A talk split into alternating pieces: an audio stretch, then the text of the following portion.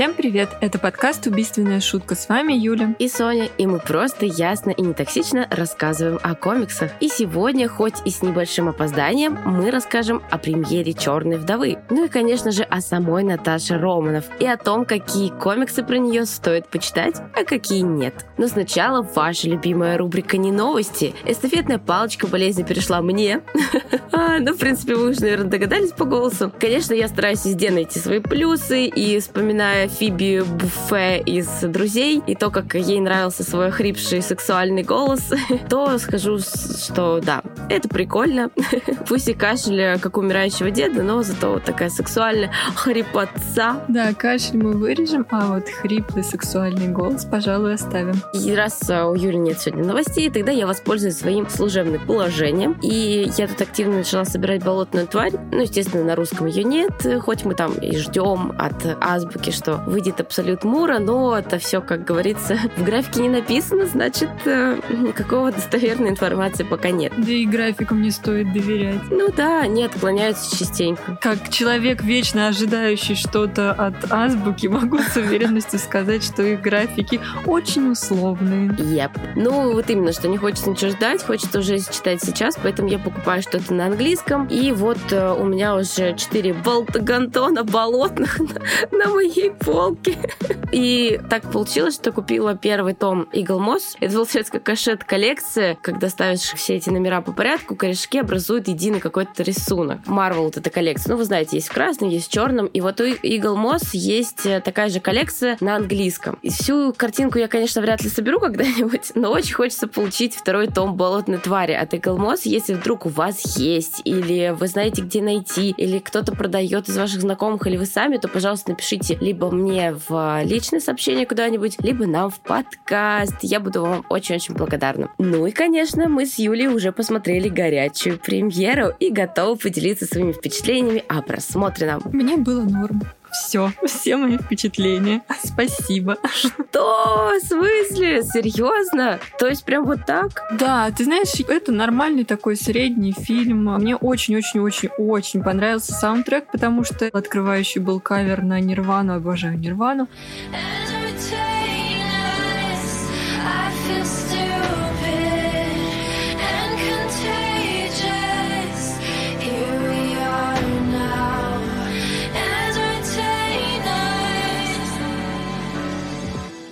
сам фильм норм, в принципе, чем ты знаешь, мне напомнил Капитана Америку. Это не самые мои любимые фильмы, но вот э, люди, бегающие с такими супер пафосными выражениями лица и изгредка натужно шутящие, вот как раз это что-то было похожее. Ну, ты знаешь, шуточки мне там понравились. Вообще, я, как я уже говорила в своем э, блоге, что Красный Страж это мой новый краш просто. Он такой классный. Я не знаю, его вот этот тупой сортирный юмор. Еще мне понравилась очень шутка про то, что, о боже, девочки, вы понимаете, вы убили столько людей, вы наделали столько дел. Я так вами горжусь. Я такая, о боже.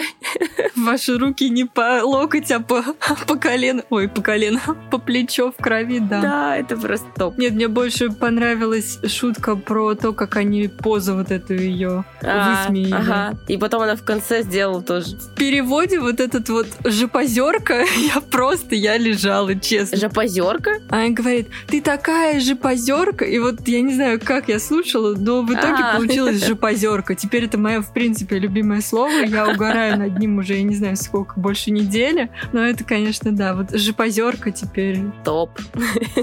И да, Наташа такая жопозерка. Oh my god. Ну, в прямом смысле слова, потому что вечно все делают эти стоп-кадры с ее пятой точкой. Да, да. Как и с Кэпом. Бедный Кэп. Что за объективация, блин, бедные ребята.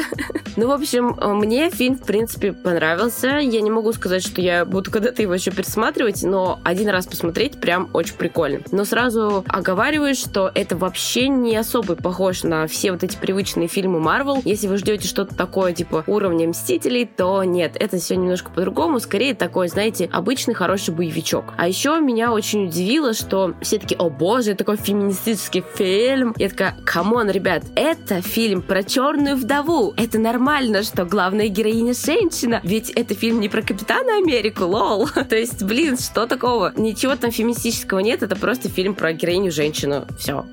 Нет, меня вот то, что она женщина, вообще абсолютно не смущало. Но если честно, я, начитавшись комиксов про нее и, в принципе, узнав ее получше, мне бы хотелось что-то про нее более крутой и более раскрывающий ее как личность, потому что она очень и очень интересная героиня. Я бы хотела увидеть фильм про нее и прочитать какой-нибудь комикс, который бы написал действительно кто-то крутой, ну типа Мура и Моррисона. Ну, про нее, кстати, никто крутой вроде не писал. Да, вот в этом большая и проблема. Как раз самая большая печаль. Ну нет, конечно, про нее писал Стэн Ли, как самый крутой. Он ее, собственно, ну, он и придумал. Ее создал, да. Да, но хотелось бы вот более современную историю, хотя бы какой-нибудь типа, знаете, Джеффа Джонса, чтобы как зеленых фонарей собрал все в кучку и выкатил нам что-нибудь реально годное. У нее вот такого не случилось, и мне кажется, в фильме ее тоже... Я не могу сказать, что ее в фильме раскрыли, скорее нет. Вот единственное, мне вот это расстроило. А так, в принципе, да, я не могу сказать, что я никогда не буду ее пересматривать. Я, конечно, его пересмотрю обязательно, когда у меня будет очередной забег по всей киновселенной Марвел. У меня периодически такое случается. Я пересматриваю все фильмы. Будет интересно пересмотреть его не пересмотреть, в принципе, вряд ли я забуду, но перед сериалом о Хоукай будет интересно посмотреть, что там а, все-таки эта сцена после титров как раз нам и обещает что-нибудь интересненькое. Да, кстати, именно в этом фильме вы можете узнать, чем же занималась Наташа с Соколиным глазом в Будапеште. И не с самого начала можно понять вообще, в, в каком временном отрезке все происходит, поэтому сразу скажу, это происходит в разгар гражданской войны, потому что я не с первых секунд это поняла, если честно. Как ты не узнала ее сразу же по волосам? Come on, нет. Я не настолько фанат черной вдовы, чтобы узнать ее прическу. Нет, к сожалению, не сразу. Нет, я сразу поняла, что это разгар гражданки. Ну и немножко Таскмастер я хотела бы, не знаю, что-то про него побольше узнать. Ну, ты знаешь, вообще все переделали. Таскмастер же в каноне вообще другой. Ну и Наташа в каноне другая. Все переделали. Там Натаху тоже переделали. И Елену переделали. Всех переделали. Даже Красного Стража, мне кажется, переделали. Хоть и про него мало что читала. Вот про Красного Стража я вам расскажу. О, ждем. Это вообще для ждем. меня вот как раз вот этот момент был. Я такая, что? Почему вот это Красный Страж? В конце концов, что происходит? Может быть, поэтому у меня с ним такое не случилось любви, потому что я видела его немного другим. Ну да, да, я понимаю. Тут, типа, знаешь, такое то как говорят, холмы подержаны над зажигалкой Красный Страж. Но он клевый, не знаю, мне понравился. Такой душевный, забавный. Есть что-то в нем такое прикольное. А тебе не показалось, что они что-то стали слишком много пополневших мужчин показывать и их голые торсы уже который фильм? Правильно. Даешь таких мужиков, класс класс. Ничего, мне ничего не смущает, мне все нравится. Тора зря там это собирается похудить. Его же вроде как э, в следующем э, Торе он вроде будет уже в своей прежней форме. Очень жаль. Я бы хотела посмотреть сериал, как Тор худеет. Фишечки, фишечки, лайфхаки ловим. Ну и давайте вообще познакомимся с Натальей Романовой. Наталья Альяновна Романова, известная нам больше как Наташа Романов. Я не могу отделаться от вот этого плохого русского. Меня он преследует везде. Какие ваши доказательства? В принципе, Наташа Романов. Я постараюсь не каждый раз это говорить, но мне будет трудно удержаться. Дебютировал в комиксах в тревожных историях номер 52 в апреле 1964 года. Ну и, конечно, придумала ее выдающийся Стэн Ли, о котором мы рассказывали вам подробненько в моем любимом, неожиданно 53-м выпуске. Наташа дебютировала как постоянный антагонист Железного Человека, как русская шпионка с низкими моральными качествами. Как вас зовут, леди? Рашман, Наталья Рашман. Прошу сюда, ко мне на алтарь. Хотя ее точное происхождение неизвестно, но ходят слухи, что она связана с спокойной династией Романовых. Осиротевшая в детстве, она была спасена во время нападения на Сталинград, где она родилась, Иваном Петровичем Безуховым, который ухаживал за девочкой и обучал ее. Когда она стала старше, таланты Наташи привлекли внимание советской разведки, и сам Сталин выбрал ее для спецподготовки. Во время Второй мировой войны Наташа была похищена тайной организацией злых ниндзя «Рука», которая хотела сделать убийцей с промытыми мозгами, но, к счастью, ее спасли Стив Роджерс и Логан. Во время войны юная Наташа служила в российской армии, где влюбилась в другого молодого солдата по имени Николай. Несмотря на первоначальное счастье, их союз благополучно не закончился. Николай погиб на войне, а их ребенок родился мертвым. После Второй мировой войны Наташа перешла в программу «Черная вдова», где молодые девушки, подобные ей, проходили подготовку, чтобы стать спящими агентами. Обученная в красной комнате, Наташа также была усилена советской версией сыворотки суперсолдата, что дало ей максимальную силу и выносливость, а также устойчивость к болезням и замедлению старения. У Наташи есть воспоминания о том, как она в это время училась балету. Однако из очередного промывания мозгов неясно, была ли она когда-либо балериной или эти воспоминания были ей встроены. По мере того, как ее обучение черной вдове прогрессировало, она встретила и у нее закрутился роман с бывшим лучшим другом капитана Америки э, Джеймсом Барнсом, которому тоже промыли мозги, чтобы он стал убийцей, известный нам под именем Зимний солдат. Их отношения продлились недолго, поскольку она собиралась выйти замуж за Алексея Шестакова, как раз известного летчика-испытателя. И хотя этот брак был заключен по инициативе правительства, он был достаточно счастливым. Но КГБ инсценировал смерть Алексея во время экспериментальных ракетных испытаний, чтобы превратить его в красного стража. Та-дам! Вот он, красный страж. Красавец-мужчина Алексей Шестаков. Бывший муж Наташи Романов. Он такой прикольный был в комиксах, серьезно. И это такая советская версия Капитана Америки. В общем, я немножко грущу, что он стал таким. Не знаю, в фильме он тоже красавец-мужчина. Очень красивый, мне нравится. Окей, на вкус и цвет все красные стражи разные. А зато горе Наташи из-за его смерти, так как она не знала, что он стал красным стражем, и контроль Академии Красной Комнаты были как раз и направлены на то, чтобы она все-таки стала очень-очень успешной шпионкой, и она, наконец, спустя сколько-то там заданий заслужила титул Черной Вдовы и одной из самых успешных выпускниц Академии Красной Комнаты. Хотя первоначально она работала против Мстителей Соединенных Штатов по приказу своего начальства, но в конечном итоге Наташа дезертировала и присоединилась к щиту, а затем и к Мстителям, чтобы стать настоящим супергероем. В комиксах у нее весьма насыщенная личная жизнь. У нее были отношения с Хоукаем, и, кстати, вначале они вдвоем выступали как антагонисты Железного Человека, и это были реально веселые истории. А еще с Мэттом Мёрдоком, Геркулесом, это из команды Чемпиона. Ну и в последних комиксах у нее опять завязались романтические отношения с Баки. Подожди, а с Тони Старком что, у них все было несерьезно? Не знаю, ну я считаю, что несерьезно, потому что у Тони же было все серьезно с Paper Pots.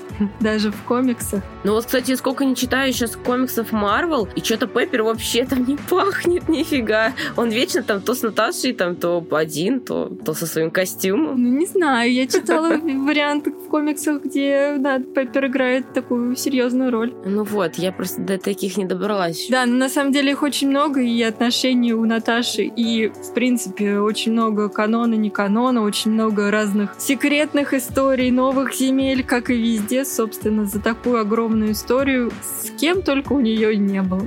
Ну, это да. Узнав ее получше, для меня это оказалась очень интересная героиня, которая на равных с богами и супергероями может противостоять злу. Она очень сильная, решительная, волевая, и про нее есть очень и очень классные комиксы, а есть и не очень. Интересно, что в некоторых версиях а у нее есть суперспособности благодаря сыворотке, а где-то она, как и в киновселенной, обходится своими собственными силами. Ну, прогремела премьера «Вдовы», и тут же посыпались тонны негативных отзывов. Если одни можно отнести к категории вкусовщина и понять, что людям действительно могло такое не понравиться, это нормально, то другие явно из категории «ничего не понял», нигде ничем не разобрался, не знаю, кто это такие, поэтому скажу, что это очень-очень плохо. Так что давайте разбираться. Если вы еще не посмотрели горячую новинку, то включайте звук погромче, потому что сейчас мы расскажем о комиксах, которые стоит прочитать перед просмотром, ну или после, если вы хотите узнать персонажа получше. Ну а я однозначно рекомендую начинать с плотненькой ТПБшки от Камильфо. И это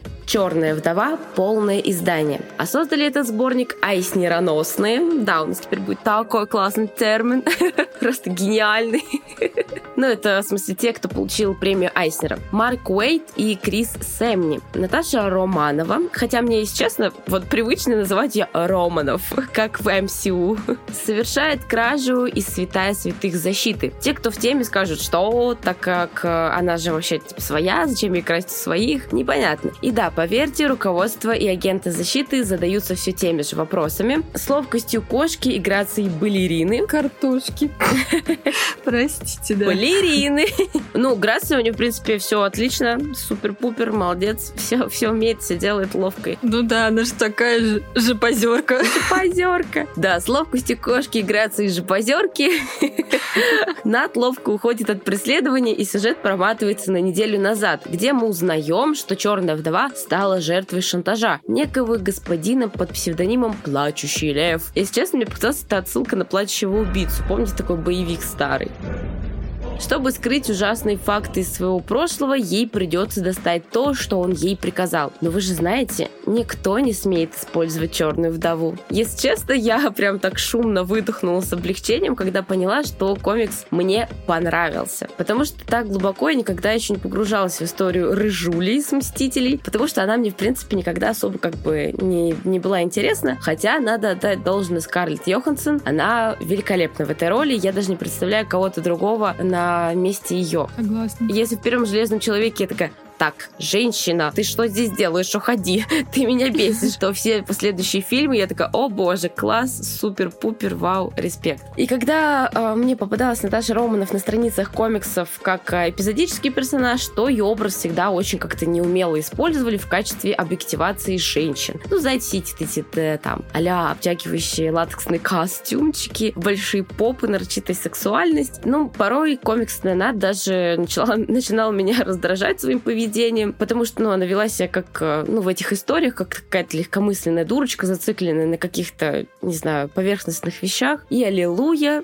я прочитала 264 страницы полного издания Уэйда, и она мне стала даже симпатична.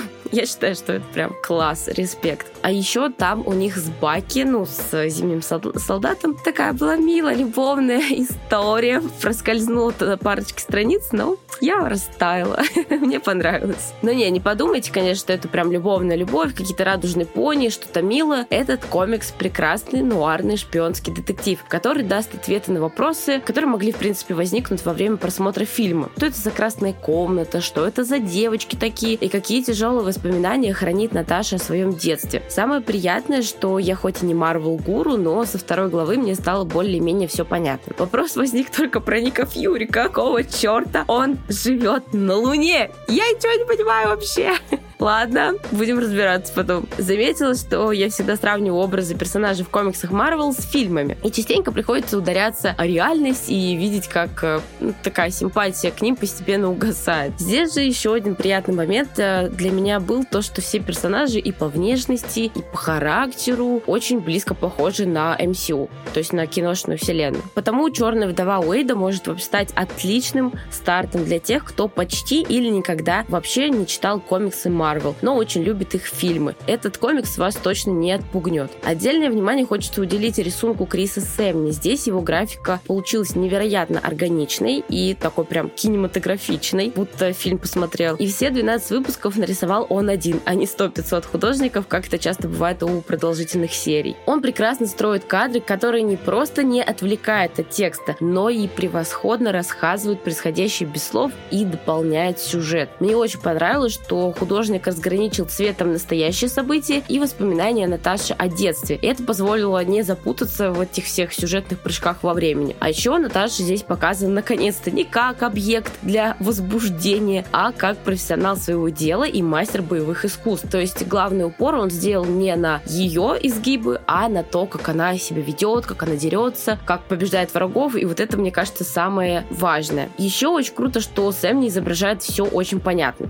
Вот тут Наташа занесла занесла руку с ножом, здесь она ударила в живот, здесь она смотрит влево, тут падает с высоты, и нет никакой неразберихи и нагромождения каких-то мутных деталей, что ты просто смотришь такой, э, так, подождите, мне нужно понять, что здесь происходит. Здесь какая-то вечеринка орков? Чего? Или это дерутся Баки и Капитан Америка? В общем, круто, что он сделал все это понятно и ясно. Хе, с ума сойти. В общем, «Черная вдова», полное издание, это емко, качественно и очень современно. Я с чистой душой могу посоветовать эту историю к ознакомлению, если вы, конечно, еще не. Ну а если вы хотите кратко ознакомиться с комиксной биографией вдовы, то советую обратить внимание на комикс «Черная вдова. Смертельно опасна». Кстати, мы тут «Черную вдову» будем упоминать в основном как Наташа Романов, но мы прекрасно помним, что это не она не одна такая, есть еще и Елена Белова, и еще более ранние и поздние вдовы вдовы, но мы сегодня о Наташе. Итак, «Черная вдова» смертельно опасна. И я не могу сказать, что это прям выдающийся комикс и определенный мастрит, но тем не менее он достаточно интересен. В нем всего 4 выпуска,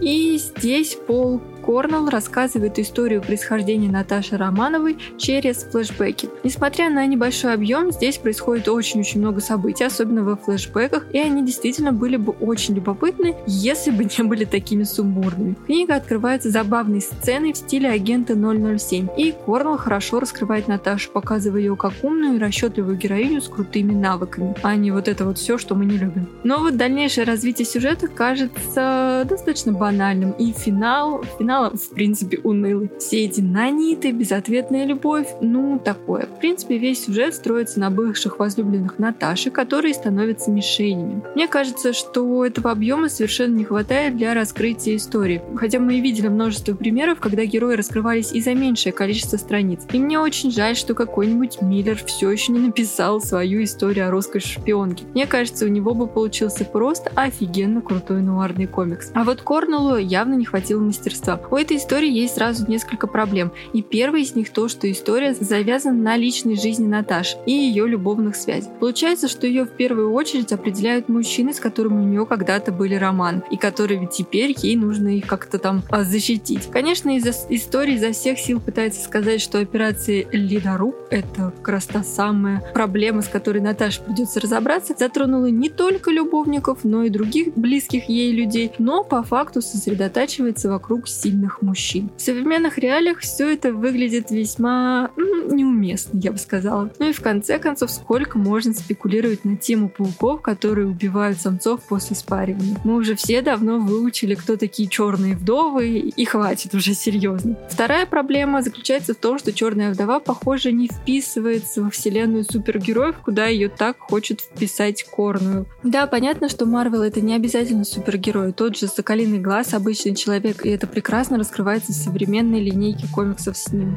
А вот Черная вдова одновременно пытается здесь быть и супергероем, и человеком, при этом теряя свою человечность. Мне кажется, эта история могла бы быть очень классной, но увы. С другой стороны, эта лимитка небольшая и позволяет быстренько познакомиться с оригином героини. Что касается графического языка, то история в этом комиксе очень яркая, динамичная. Наташа там напоминает мне какую-то российскую певицу из нулевых, и кажется Максим. Ты знаешь ли ты, ночных дорог шла босиком, не жалея ног, сердце его теперь в твоих руках, не потеряй его. Обложки, конечно же, максимально сексуализированы, но при этом мне, в принципе, понравились, как нарисованы флешбеки. Там и композиции разворотов очень интересные, и цвета такие немного приглушенные, и лица более выразительные. Вот прям очень-очень мне понравилось. Основная история как-то, ну, так. Иллюстраторы этой серии Том Рейни и Джон Пол Леон. Оба художники очень классные, но, наверное, второй все-таки мне понравился больше. И да, здесь очередной привет Наташе из прошлого, с которым ей приходится разбираться. Опять же, повторюсь, что это не стопроцентный мастрит, но, в принципе, ничего было увлекательно и интересно. Конец, конечно, слит. С черной вдовой все понятно, а вот разобраться с тем, кто такая Елена Белова, ну, вот эта вот ловкая блондиночка из фильма, которая играет Флоренс Пью, очень поможет Харт Черная вдова рыцари Марвел. Но еще раз я сделала упор на то, что все-таки каноничная Елена Белова, она очень сильно отличается от того, что нам показали в фильме, в принципе, как и все остальные персонажи. Черная вдова рыцари Марвел оказался сборником продолжающихся по смыслу трех историй. В серии Крошка-паучок от Дэвина Грейсона мы встречаемся с бойкой девушкой Еленой Беловой, которая заявляет Наташе, что теперь она черная вдова, потому что она моложе, сильнее и побила ее рекорды в красной комнате. Она с упорным фанатизмом пытается избавиться от Романов, но а последняя решает показать, что вовсе не собирается ни на какую пенсию и отдавать свой титул юной выскочке тоже. Ну и в лучших традициях шпионских историй они попутно будут еще пытаться выполнять приказы США и России, которые хотят обладать новой сывороткой суперсолдат с колоссальным побочным эффектом. Во второй арке уже дуэта Дэвина Грейсона и Грега Рака. Твой любимый Грег Рак? Да, любимый только потому, что я вечно не могу его нормально произнести. А еще он у меня в одном из постов стал греком. Я теперь не могу это изменить, инста не дает. Черт! Эта история называется «Срыв», и там нас ждет психоделический боевик, явно вдохновленный фильмом с Траволтой и твоим очень нелюбимым Николасом Кейджем. Нет, мой очень нелюбимый это Бен Аффлек, а Николас Кейдж еще ничего. Я с ним люблю фильм «Угнать за 60 минут». Прикольно. Супер старый фильм. Донни, включай.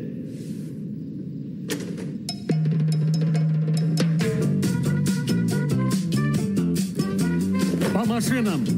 А мне нравится где фильм, этот кроссовер э, призрачного гонщика и этой меры из э, Аквамена. Не догадались, что это за фильм? Нет. Как это? Безумная езда называется, что-то такое, короче, где вот получается вот это вот э, Эмбер Хёрд, наша нелюбимая, которая Джоника бедного лупила, и потом еще в суд на него подала. В общем, она там э, мне так жутко понравилась, и я так разочаровалась, потому что что произошло вообще не с Джонни Деппом. Ой, приятель, будь все города подобны этому, мужчины бы в ласке тонули. Скарлетт! Я же не заслужил. В общем, этот фильм про то, как э, Николас Кейдж возвращается типа из мертвых. М-м, ничего не напоминает. В общем, возвращается из мертвых, чтобы отомстить за свою дочь. Очень вообще прям классный фильм. Он такой немножко жесткий. Там есть такая вот, знаешь, это, как, короче, как будто Фрэнк Миллер писал, вот, честное слово. М, Прикольно. Да, мне почему-то кажется, что если ты посмотришь, тебе должно понравиться. Хоть там и Николас Кейдж, да. и- Ладно, первый призрачный гонщик был еще ничего. Второй, конечно... А мне нравится. Второй тебе нравится? Мне все нравятся. Я даже все книги уже купила. Нет, первый был ничего, но вот второй... Ну, первый, конечно, топчик, ничего не скажешь. И, в общем, фильм классный, вот этот вот безумная езда, безумная поездка, что-то, короче, такое. Это вот все мне понравилось. Я его, наверное, раз семь смотрела, вот честно. Хотя это не совсем мой жанр, но это просто вообще жесть. Так вот, э, вот эта вся арка срыв мне напоминала фильм «Без лица», потому что здесь с помощью пластических хирургов Елене Беловой и Наташи Романов поменяют местами кожу лица. Если сначала создается впечатление, что Наташа это делает э, лишь ради собственной какой-то выгоды, очередного шпионского заговора или чтобы вдоволь поиграться с психикой своей противницы, то в конце авторы раскрывают на вполне логичные и убедительные карты. Ну и последняя серия от Грега Рака «Бледный паучок» полностью оправдывает тот факт, что эти истории относятся к импринту рыцари Марвел, потому что здесь будет много жесткого БДСМ. И по сути, эта история лишь про одну черную вдову Елену Белову, которая будет расследовать убийство своего собственного учителя, полковника Старковского, которого нашли убитым в ходе БДСМ-сессии. Если первый комикс про вдову, про который я рассказывала ранее, более такой современный, делающий упор на качественный сюжет, то этот сборник все-таки начало 2000-х и, конечно же, изобилует объективацией женщин. Да еще и диалоги мне показались какими-то слишком топорными. Ну, может, конечно, это и перевод такой, как бы, да, может, в оригинале там все было куда более художественно, но в первой и третьей истории рисунок такой типичный, супергеройский, не знаю, начало нулевых, то есть что-то такое не особо выдающееся. А вот вторая история, проиллюстрированная Скоттом Хэмптоном, явно претендует на необычность. Меня снова зацепил акварельный рисунок, плюс у него очень такие реалистичные, но в то же время такие невесомые, легкие персонажи, и что хочется их разглядывать, что они не отпугивают, не вызывают там какой-то, не знаю, бурю бурю эмоций, но при этом это очень интересно. Мне понравилось. Не могу сказать, что это, конечно, однозначно мастрит, ну, вся эта книга, но именно этот сборник позволил узнать лично мне, кто такая Елена Белова, хоть и, еще раз повторюсь, в фильме она совсем другая. Ну и со вторым моим комиксом все тоже непросто, потому что это черная вдова, поцелуй или смерть. Помимо основной истории, в этот хард от Камильфо вошли еще несколько очень и очень странных историй. Итак, есть много разных версий Black Widow в комиксах, фильмах, и они, конечно же, все отличаются. И если вы хотите узнать, как у Наташи Романов дела в комиксах, то вот этот хард отлично подойдет. Благодаря ему вы узнаете, что есть очень и очень неплохие истории про Нат, а есть такие, ну, как бы вам повежливее выразиться, те, которые читаешь и испытываешь испанский стыд. Мне вот действительно было очень и очень неловко читать три главы «Поцелуй или смерти», которые вошли в этот хард и подарили ему название. Возможно, Камильфо показалось, что это очень звучное и цепляющее название, которое хорошо будет смотреться на обложке. Ну, потому что других плюсов этой истории я, честно говоря, не вижу. Видимо, Камильфо тоже, потому что с переводом они особо заморачиваться не стали. И там есть фразы, которые буквально не связаны друг с другом, и мне кажется, там явная проблема в переводе, потому что такое чувство, что они говорят просто о разном. Вот в предыдущей книге, про которую я говорила, как раз есть тоже такая проблема, что, ну, очень топорный перевод, и кажется, как будто бы, знаешь, как в фильмах э, показывают русских, типа, давай ей пить водка, играть балалайка, да, пошли убивать цех. Ну, что-то такое, короче. Да, я, кстати, вот, когда читаю, я никогда не проговариваю про себя фразы, ну, знаешь, когда вот что-то там, ну, про себя читаешь и читаешь. Но здесь, во всех этих комиксах, у меня постоянно в голове отчетливо звучал голос с ужасным вот этим акцентом. Периодически всплывала «Как это по-русски?» Я весь комикс вот так вот читала. Я просто не могла себя остановить. «Поцелуй или смерть?» Да-да-да, там же вот эти вот еще русские фразочки на русский переводят этим латиницей, там «Что ты хочешь?» Как можно без акцента их читать? Это просто, конечно, это достаточно развлекает, но в принципе... Такой этот э, фейспалм. Да, да. Поцелуй или смерть типичный представитель комикса с очень, очень, очень сексуальный главный героем и очень-очень невнятным сюжетом. Куда еще больше? Она там что, голая? Практически. Можно я скажу, что Дэйн Сверчинский нарисовал комикс плохо? Давай. Ну, серьезно, я честно стараюсь всегда найти плюсы в самых разных стилях рисунка. Я очень хорошо отношусь к всяким разным техникам. Ну, тут просто плохо. И такое чувство, что у художника все силы были брошены на то, что чтобы у всех героинь был минимум шестой размер груди. И застывали бы они в самых сексуальных позах. Пусть даже читали вообще непонятно, что она в этой позе стоит. Но неважно, главное, вот стоит она так красивенько. Сюжет крутится вокруг того, что Наташу в очередной раз хотят подставить. А может, конечно, она сама подставилась, но мы не узнаем, в чем там дело, потому что в конце третьей главы стоит «Продолжение следует». И ты такой думаешь, М, класс, нахрена я вообще вот это все читал? Что было дальше? Непонятно. Что, зачем я читал прочитала вот эти три главы, непонятно. То ли мне дальше читать, где-то искать в интернетах перевод, да мне не хочется особенно, и слава богу, что она закончилась. В общем, я не знаю, зачем Камильфо это сделал, но... Я тебе скажу, проблема, проблема такая есть не только у Камильфо. Я вот читала «Веном. Дьявольская свора» от э, «Фантастика. Книжный клуб». Я просто такая читаю, половину прочитала. Блин, такой сюжет интересный, классный, прям такой, знаешь, Hellblazer, там и демоны, и все дела, блин, так клево. Ух, оторваться невозможно. И мне такие, читайте продолжение этой истории в каком-то плешиво-задничном комиксе. Оно такого еще не переведено на русском. О, блин.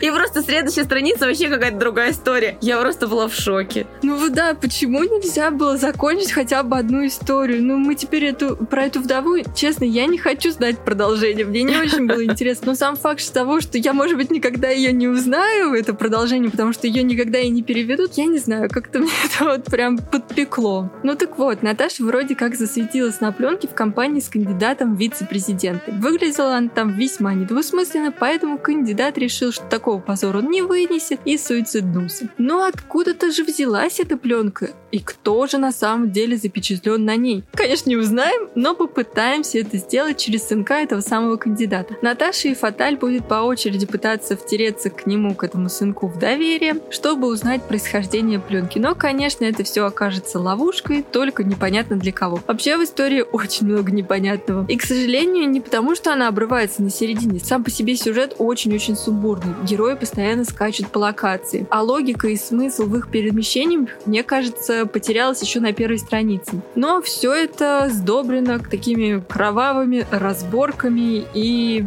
жопозерством. Честно, я не против кровавых разборок, но в них тоже должна быть какая-то логика, что ли, минимальная. Но здесь сплошной неумелый экшен. И мне прям не понравилось. Дальше нам добавили какие-то еще две супер мини-истории.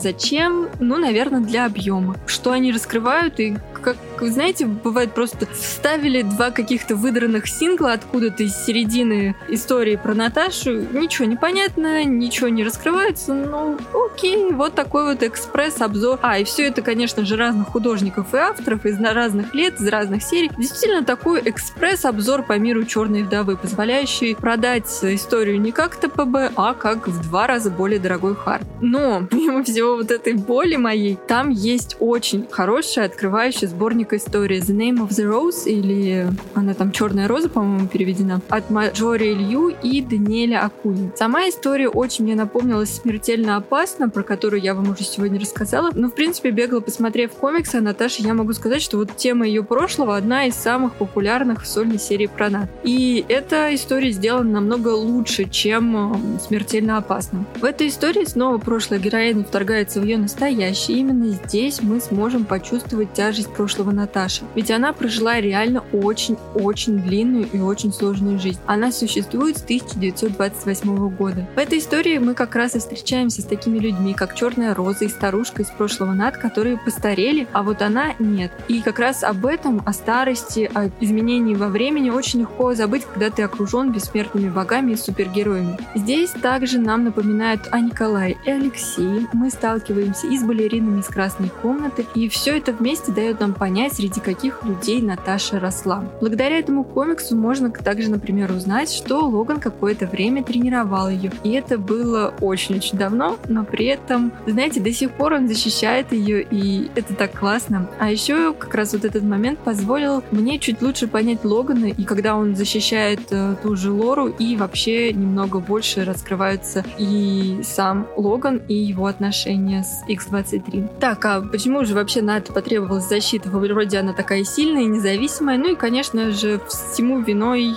ее советское прошлое. Будучи шпионкой, Наташа собирала информацию и даже став мстителем, не перестала это делать. Поэтому у нее оказалась огромная коллекция секретиков и куча компромата на всех, включая ее друзей. Вся эта информация очень любопытно хранилась, и вряд ли кто бы догадался о ее существовании, если бы не некто из ее прошлого, кто-то, кто слишком хорошо знал и выкрал ее секрет. Упс. Вот так вот, оказывается, друзья Наташи не могут ей полностью доверять. А пока спецслужбы и бывшие друзья Наташи надеются оторвать ей голову, она, в свою очередь, пытается разобраться, кто же все это сделал и зачем. Конечно же, за нее заступаются Тони и Клинт, они такие милахи, которые не хотят верить, что она попыталась бы причинить им боль. Кстати, вот здесь вот будет э, про Пеппер моментик очень клевый. Ну и, конечно, в этом ране есть немного Баки Нат, совсем немного, но они тут сходят на свидание, мило поговорят по телефону, а Баки единственный, кто сможет ее найти, потому что думает так же, как она. Так что совсем без друзей героиня не останется, но все же предпочитает, как обычно, действовать одна, потому что некоторые тайны прошлого предпочитает оставить в прошлом. Мне реально понравилось, как Маджори Лью раскрывала героиню. Она одновременно очень мягкая, ранимая, когда, например, вспоминает о Николае или разговаривает с Логаном и Баки. Она предана своим друзьям, и это отлично видно, вот, например, в моменте с поездом. И вот реально вот этот вот несколько страничек про поезд — это один из моих любимых моментов в этом комиксе. Лью также дает нам понять, что у Нат нет проблем с тобой быть по-настоящему злой, жестокой и причинять боль своим врагам. У нее нет такого, знаете, что я не буду никого никогда убивать. Ну, нормально, всех убила. Но если кто-то и не заслуживает смерти, она при этом остается справедливой. Кроме того, Нат очень-очень сильный человек и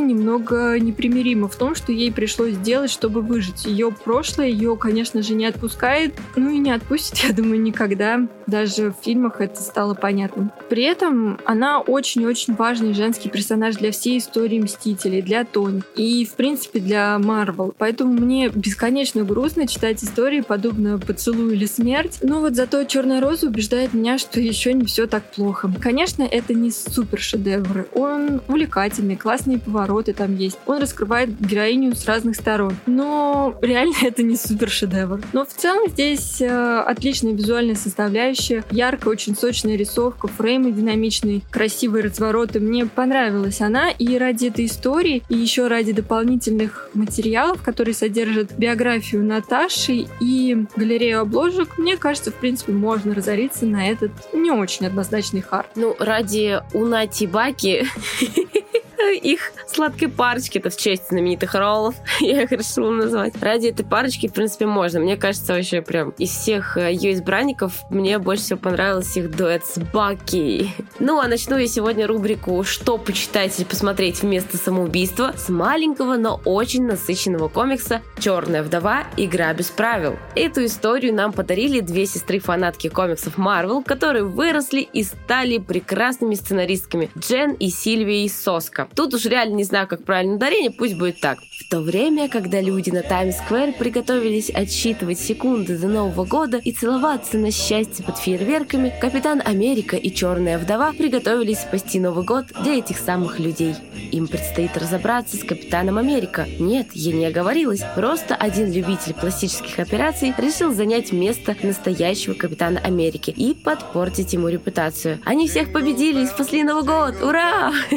Если вы подумали, что я сейчас просто жестко проспорила весь сюжет и испортила вам удовольствие от чтения, то нет. Это было лишь начало и по смыслу не особо, кстати, относящееся к самой истории. А суть истории в том, что числящаяся погибшая черная вдова отправляется в Мадрипур, одно из самых опасных мест на Земле, которое поделено на два района. Трущобы для не особо изящных преступлений и город для злодейств высокого полета. Чувствуя, что ей необходимо выпустить пар и дать волю своему кровавому прошлому, Наташа находит себе идеальную цель для убийства участников боев без правил. Но не тех, где первое правило бойцовского клуба, а тех, кто любит смотреть, как в прямом эфире издеваются над детьми, отрезая им конечности и мучая самыми жестокими пытками. Ох. Несмотря на очень мрачный подтекст, сам комикс э, получился такой яркий, динамичный, и даже самые драматичные моменты не прошибает на слезу, а скорее дарит какое-то облегчение и радость, что все это наконец закончилось э, в хорошем ключе. В целом, я даже придраться ни к чему не могу. Не то чтобы, конечно, хотелось, потому что история выстроена очень логично, читается на одном дыхании и отдает таким качественным боевиком. Если докрутить чуть больше жестокости, крови и графичных сцен, то получится однозначно «Черная вдова» Макс из импринта Marvel, где все супер 18+. Рисунок, конечно, мне не особо запал в душу, но история оказалась интересной. Мне даже чем-то напомнило убить Билла Тарантино. Вообще, мне кажется, Наташа постоянно как-то отсылают э, сюжетов к каким-то боевикам и известным киношкам. Схожесть э, придает стиль поведения Наташи и черная повязка на один глаз. В общем, если вы устали от фильмов, а яркий боевик очень хочется посмотреть, то выбирайте «Черную вдову. Игра без правил». Точно будет увлекательно и даже немного весело. Особенно заставлял улыбнуться Барон Зимо и Таскмастер, как они пытались урегулировать вопросы и подкатить к Наташе, которая была под прикрытием. Ну и подытоживая все прочитанные комиксы к этому выпуску про вдову, могу сказать, что я была прям приятно удивлена. Я ждала, что все будет прям супер плохо, фейспалма, невозможно читать, но целых две книги из трех были прочитаны мной с большим интересом. Согласна, да, есть действительно супер плохо, фейспалмно, но есть и очень-очень неплохо. А есть просто идеально. Например, это тревожная история Хоукай и Зимний солдат. Это однозначно моя рекомендация. И этот комикс мне понравился больше всего. Да, конечно, его лучше читать после Secret Empire, э, но мне кажется, и сам по себе он отличный. Secret Empire, я не знаю, дождемся ли мы когда-либо на русском или нет, но... Ну, в принципе, Камильфо и, в принципе, Marvel хорошо публикуют, так что, может быть. Ну, в принципе, да, да, все возможно. Здесь история будет про Клинта и Баки. Мне, конечно, очень-очень-очень-очень нравится Хоукай. Ну и да, мне Зеленая стрела тоже нравится, вы все поняли. О, ты любительница амуров, которые стреляют в самое сердце своими стрелами? Практически. Вы спросите, при чем здесь Наташа Романов? И тут я, наверное, немного вам заспойлерю Тайную Империю, но простите, Наташа Романова мертва. Люди видели, как она умерла. Ни у кого нет сомнения в том, что она на самом деле мертва. Но что-то по-прежнему не так. Люди умирают. И эта смерть кажется очень-очень подозрительной. Тем более она похожа на работу некой черной вдовы. Да и умирающие люди тоже весьма непросты. Клин Бартон решает заняться этим делом, хотя шпионская работа на самом деле не самая его сильная сторона, но он верит, что Наташа жива и хочет ей помочь. К нему после забавной встречи присоединяется и сам Зимний солдат. Хотя он здесь не для того, чтобы найти Наташу, а для того, чтобы понять, что, черт возьми, происходит. Кажется, что этот дуэт не должен сработаться, но мы-то уже знаем, что Баки не против поработать с обычными ребятами без сыворотки суперсолдата, а, например, с какими-нибудь клевыми крыльями или вот как здесь с луком и стрелами. Конечно, сценарист будет подчеркивать их отличия и строить на этом внутренний конфликт, отлично при этом раскрывая героев. Мне очень-очень понравился этот title, он великолепно нарисован, там есть интересные сюжетные ходы, и я с удовольствием рекомендую его всем. Он очень небольшой, но очень прикольный. Реальный рисунок, как там выглядит Клинт, просто идеально. Хотя, конечно, у меня после него появились некоторые опасения по дальнейшей судьбе Наташи в киновселенной Марвел, но ее сольник вроде меня практически полностью успокоил. Так что тревожные истории просто однозначная must read, любовь и все такое. Но вообще спасибо, что дослушали до конца, и уже в следующую среду вас ждет новый выпуск, где мы расскажем о комикс-новиночках. Поэтому подписывайтесь, чтобы не пропустить. Не забывайте, что поддержать нас очень просто материально через сервис Cloud Tips, ссылочка есть в топлинке, а морально просто поставить нам лайк, палец вверх, оставив отзыв или приятный комментарий в наших социальных сетях, Инстаграме, Телеграме и ВК. И найти нас очень легко. Набирайте в поисковике подкаст «Убийственная шутка». И вот мы уже здесь. До встречи в следующем выпуске. Всем, Всем пока! пока.